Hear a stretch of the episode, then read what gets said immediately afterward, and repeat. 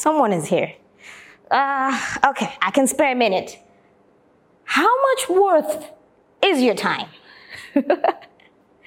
This is the Leadership Nuggets powered by the Eagles Chat. And my name is Jocelyn Sigwer. Today, I'll just be taking you through the simple question How much worth is your time?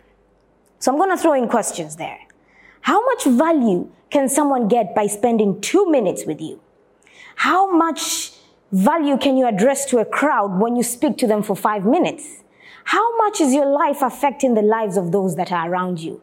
How can you help me? How are you helping the people around you? the answer to this question, it all falls down into one thing. How much you spend your time. What is in your daily agenda? Here's the truth. The value of a person is an accumulation of the knowledge, the experience, the charisma, the passion that they carry. And all these things are accumulated in time. I know, I know, we've heard so many times about people saying, Oh, you're special, just like everyone else. You are good, you're unique, and you've got gifts that you can give to the world. Well, that is bull. That is bull.